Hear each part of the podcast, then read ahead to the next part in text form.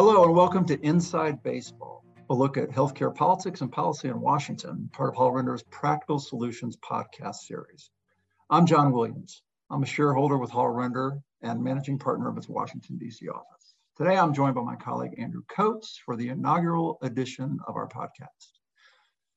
Since this is our first podcast, we'd like to take a little more time to introduce ourselves. Between the two of us, we have over 40 years of experience working in Washington, D.C. In my case, uh, I first came to Washington in 1996, where I served as press secretary for what was then called the House Committee on Government Reform and Oversight. While there, I also served as policy advisor to the chairman on issues such as Medicare, Medicaid, and Social Security. Andrew, you want to tell the folks a little bit about yourself? Yeah, thanks, John. And I bristle a little bit at the fact that we have over 40 years of DC experience now, but time marches on.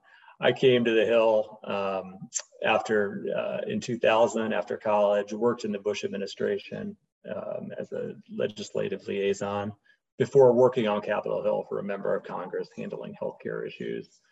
Um, after law school, um, I went to the private side, so I've experienced both from an administrative, congressional standpoint, uh, and now in private practice, where we've been working together with uh, healthcare clients for over a decade now. Thanks, Andrew. So the goal of this podcast is to not only provide an update on healthcare policy developments in Washington, but also to give you, our listeners, uh, an inside look at the politics uh, of healthcare on Capitol Hill, at the White House, and within uh, federal agencies like CMS, FDA, or, or HHS.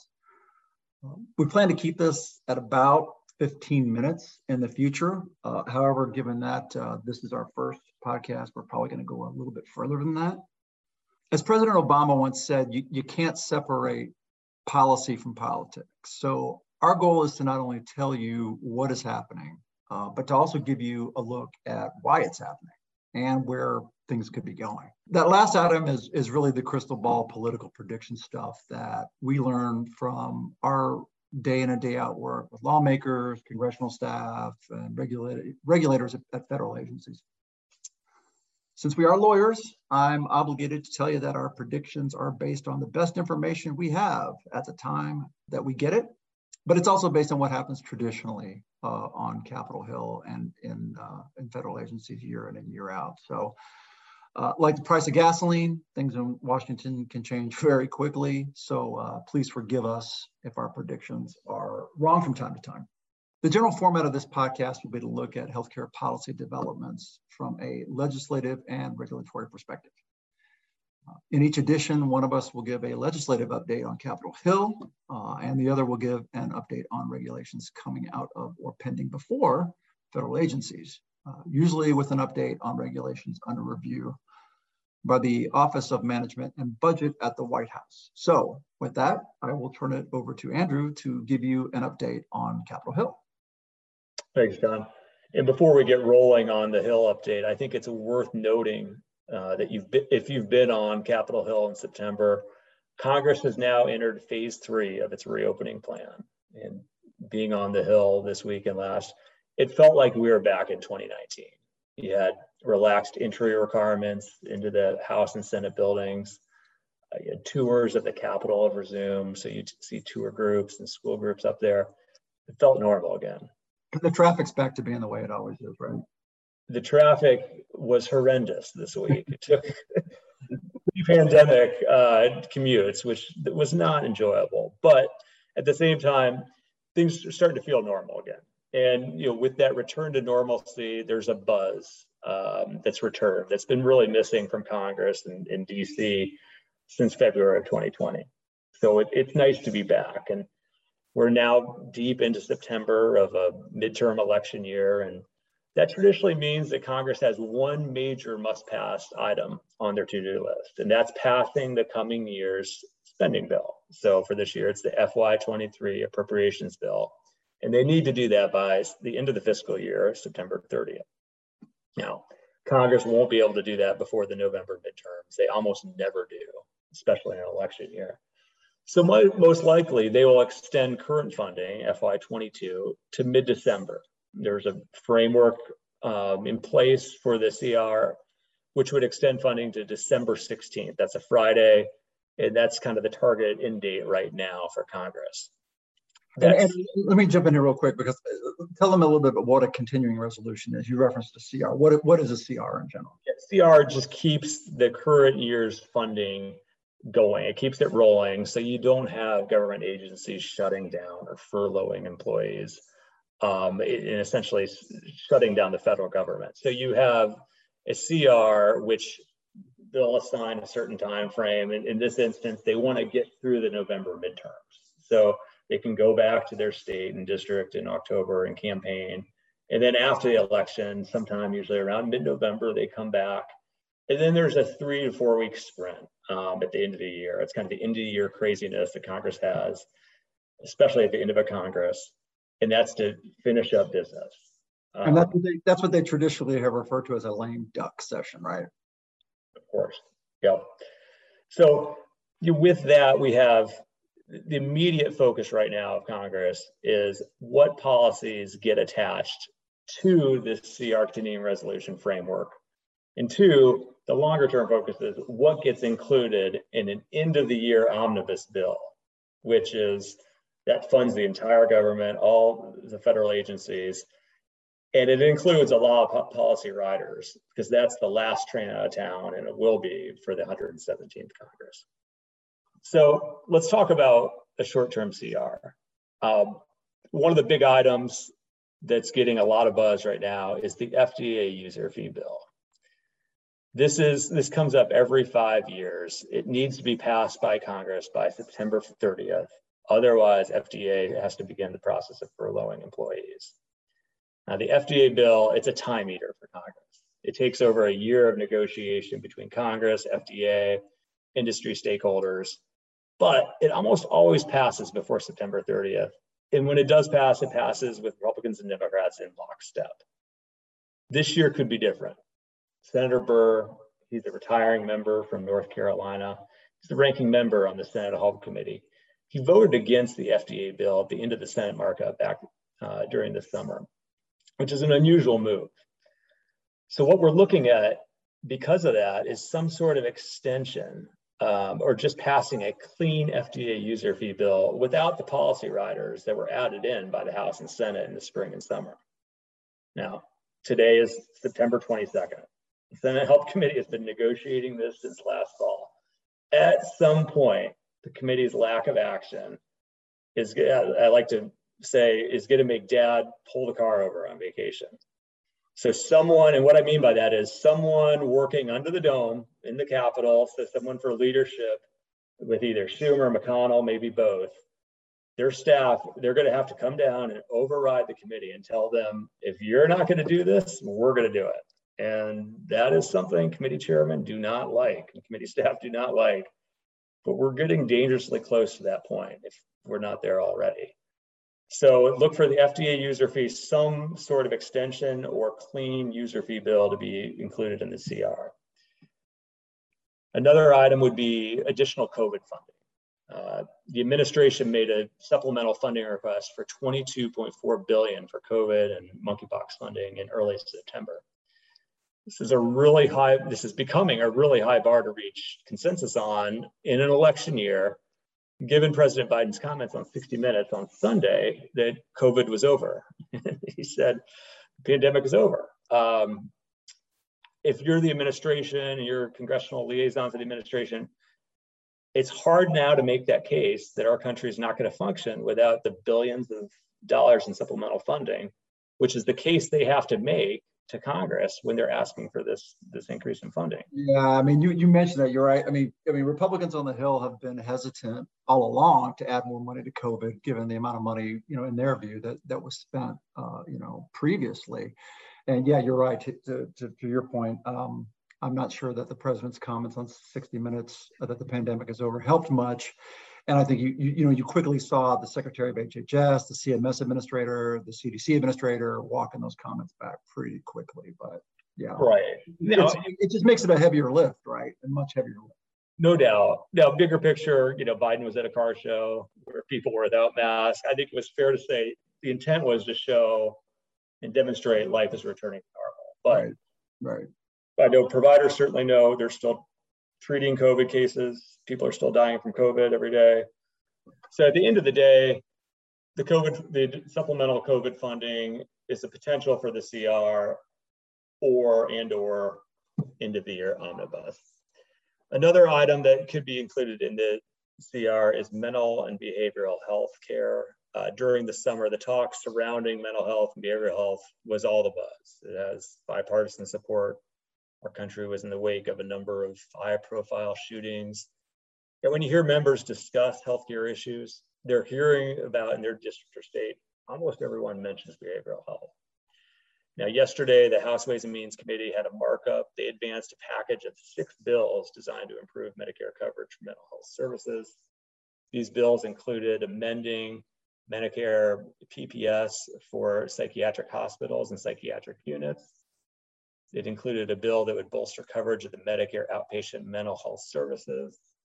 It included a bill that would allow coverage of marriage and family therapist services and mental health counselor services under Medicare.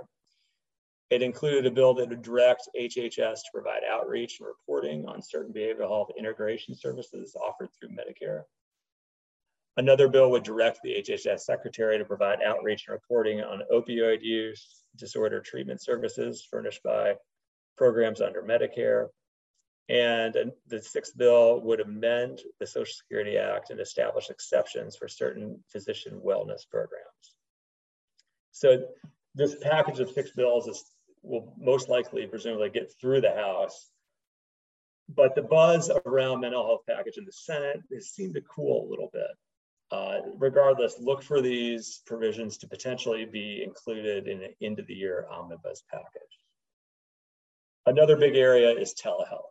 You know, at some point, the Biden administration is going to have to declare the public health emergency is over.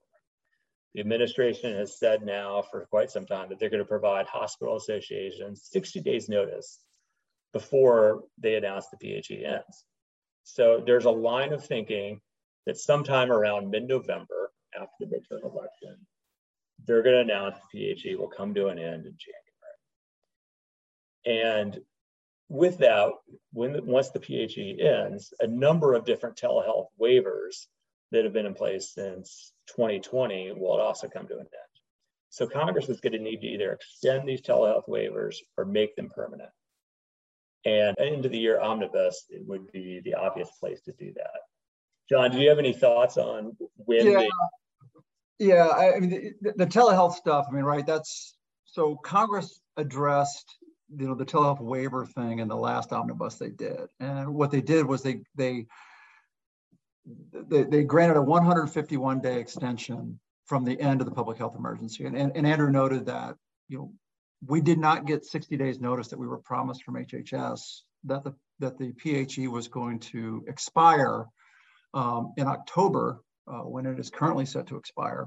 So everyone is operating under the assumption um, that it will be renewed in January uh, given the president's comments on 60 Minutes, uh, it's going to be kind of tough for them to say that you know we need to continue the public health emergency come January.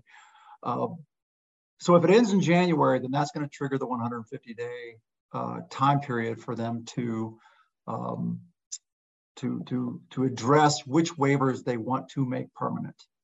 Um, there is a piece of legislation that passed the House that was sponsored by Liz Cheney that would increase that 150 day window to two years.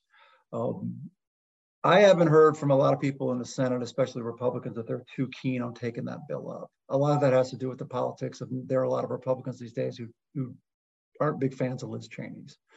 So that may be uh, one of the reasons that we end up staying with just the 150 day uh, waiver uh, or the 150 day window for them to figure out what they're going to do. And as, as Andrew and I say all the time, um, you know, Congress operates under the mantra of why do today what you can put off until tomorrow. and so I would expect that whenever the PHE ends, Congress is going to take most of the 151 days to figure out which waivers, like permanently uh, eliminating the geographic and originating site restrictions, telehealth, which is really the big one. Um, they're going to take all that time to figure that out. So one of the other items that tend to move in either a CR omnibus package is called Medicare extenders. And this is a package of Medicare related extenders that tend to be a lot of rural health or behavioral health, behavioral health related provisions that usually enjoy strong bipartisan support. These are bills that can move either on the suspension calendar in the House or on UC in the Senate, really without opposition. John, do you want to talk about some of the Medicare extenders that we may see in either that Congress is currently trying to move and may get thrown into the package next week or at the end of the year?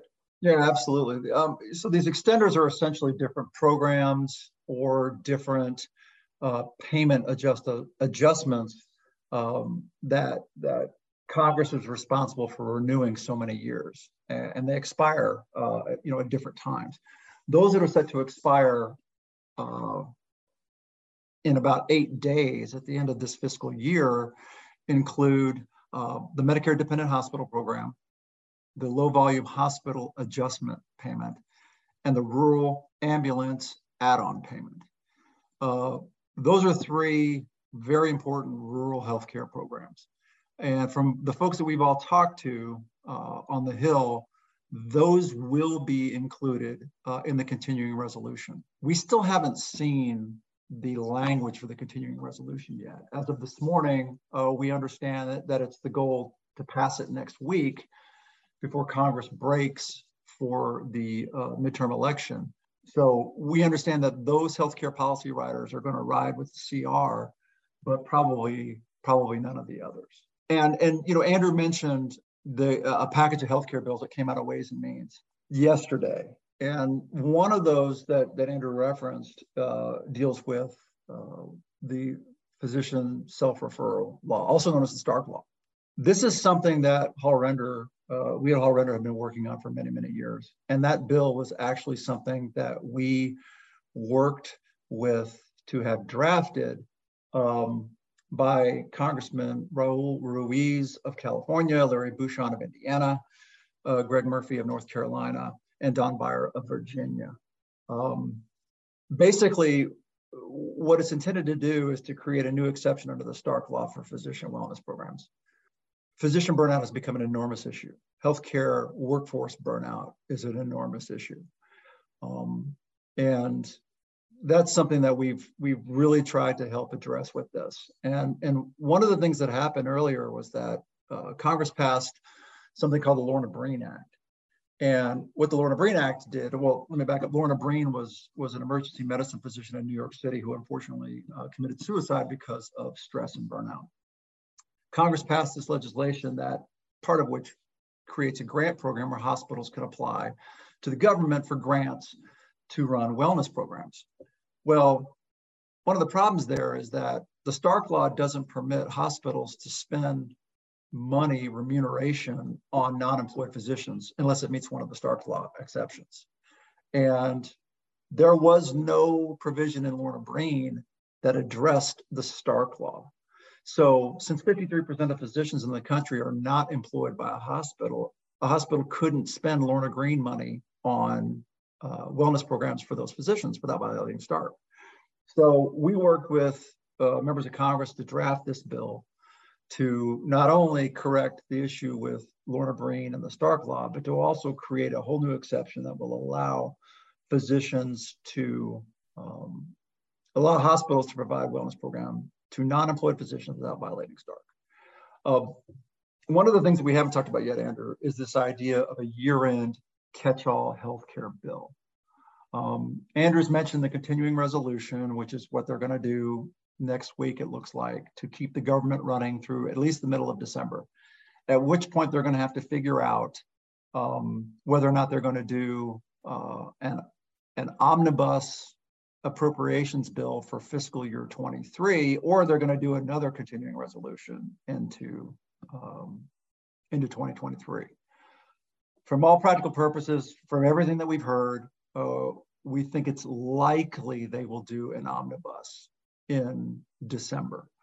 Um, but there are things that won't be included in the omnibus uh, that lawmakers hope to include in a healthcare catch-all healthcare bill. What usually happens at the end of a session of a two-year session of Congress is that you have all of these bills that members have introduced that haven't passed.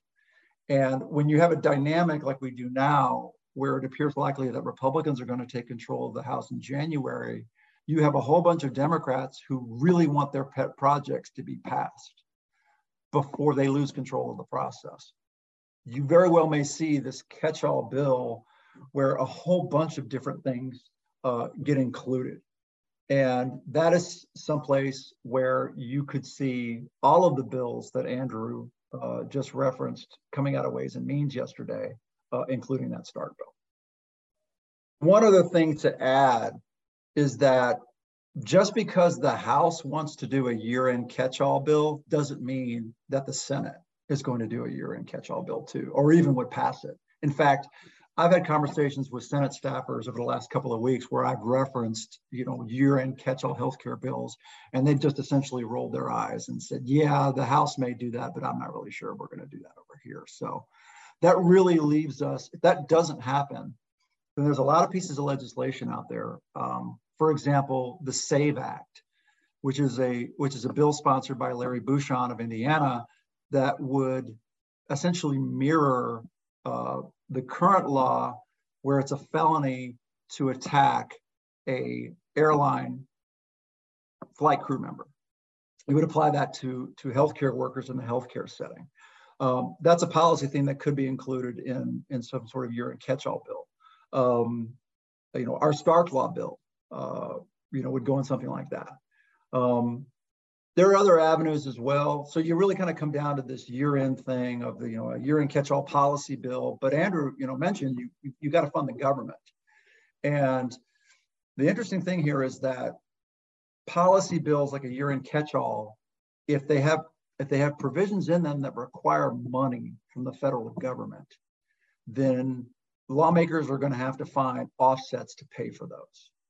And so that's where that's where it really becomes difficult is if you got a bill that costs anything, and for example, our Stark Law bill doesn't cost anything, the SAVE Act doesn't cost anything. Um, but one of the other issues that we haven't really talked about yet that Congress has to address before the, the end of the year is the 4% Medicare sequester cut. And this is something that uh, providers are facing because the American Rescue Plan wasn't fully paid for. And the statutory pay go, pay as you go rules require subsequent cuts if a piece of legislation like that isn't fully paid for. So we're looking at a 4% sequester cut in January. And so that, that just sort of provides added pressure for lawmakers to do an omnibus instead of a continuing resolution uh, come, come December. And th- from everybody that we've talked to on the Hill, they're well aware of it and know that they have to address it. So that's a, a, big picture of some of the items that Congress is going to be dealing with next couple months.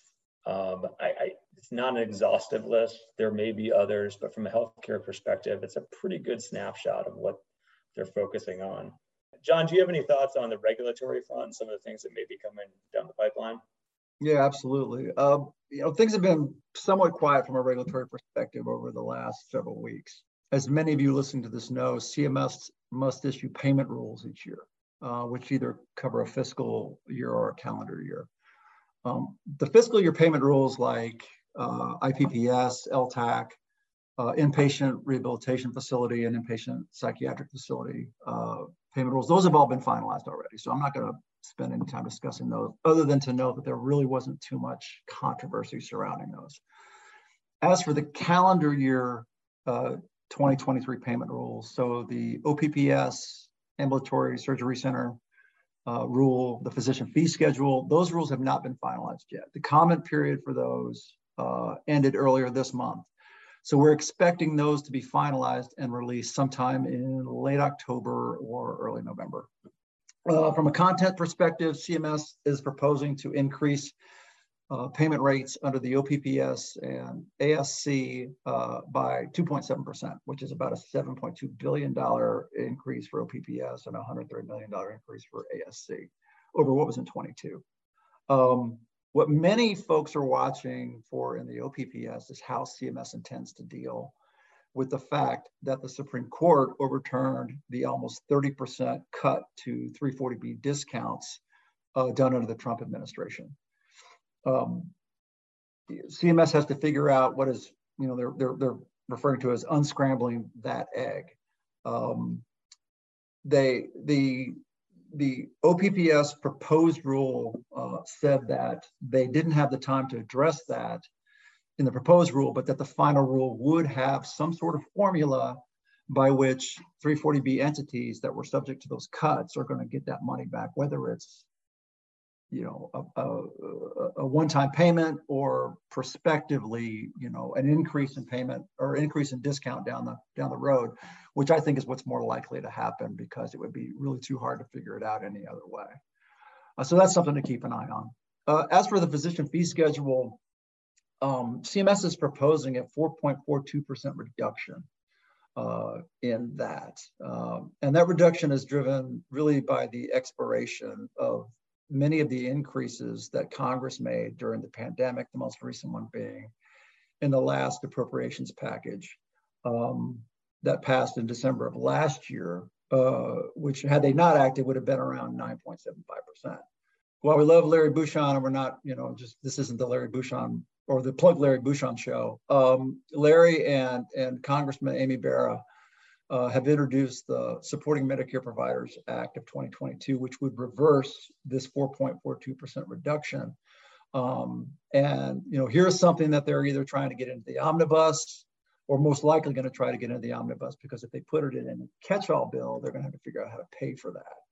And by putting it in the omnibus, what they what they do is they just bury it in there uh, with all this other spending uh, in a great big package lawmakers have different reasons for voting for a great big bill like that. And while they may not like certain provisions in it, they end up voting for it anyway because they like most of the other provisions in it. So that's kind of tactically how they're going to try to position that bill. Um, lastly, the White House uh, Office of Management and Budget is responsible for reviewing all rules and regulations before they're made public. So we're always checking the OMB dashboard uh, to see which rules have arrived for review. Uh, the dashboard doesn't provide too much information on the substance of many of these rules, uh, but we are able to get an idea of what they're about from either their title, their history, or, or things that we pick up around town. Uh, a couple of those worth mentioning um, include a, a, HRSA proposed rule on 340B alternative dispute resolution process. Uh, this is something that's been in the works for a long, long time. Uh, it's been pending at OMB for well over a year. We really don't have any idea when it's going to be released, but it's one that we're we're tracking really closely. Uh, another is titled uh, Rescission of the Regulation, entitled Protecting Statutory Conscience Rights in Healthcare, Delegations of Authority. Uh, quite a mouthful. Uh, that was the Trump era regulation that was intended to, I'm gonna get this right here, quote, provide protections in healthcare for individuals and, and entities uh, on the basis of religious beliefs or moral convictions. So this is the Biden administration reversing uh, the Trump era regulation uh, that deals with religious beliefs and moral convictions, which was quite controversial at the time that was passed anyway.